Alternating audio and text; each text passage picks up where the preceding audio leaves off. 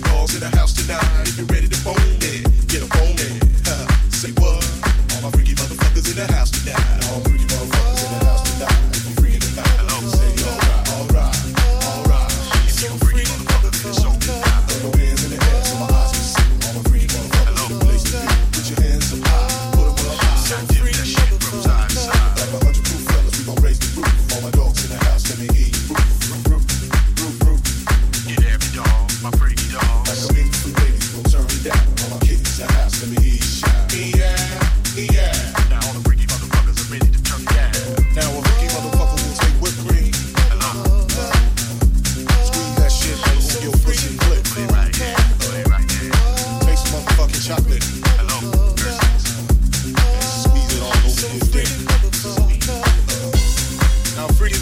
down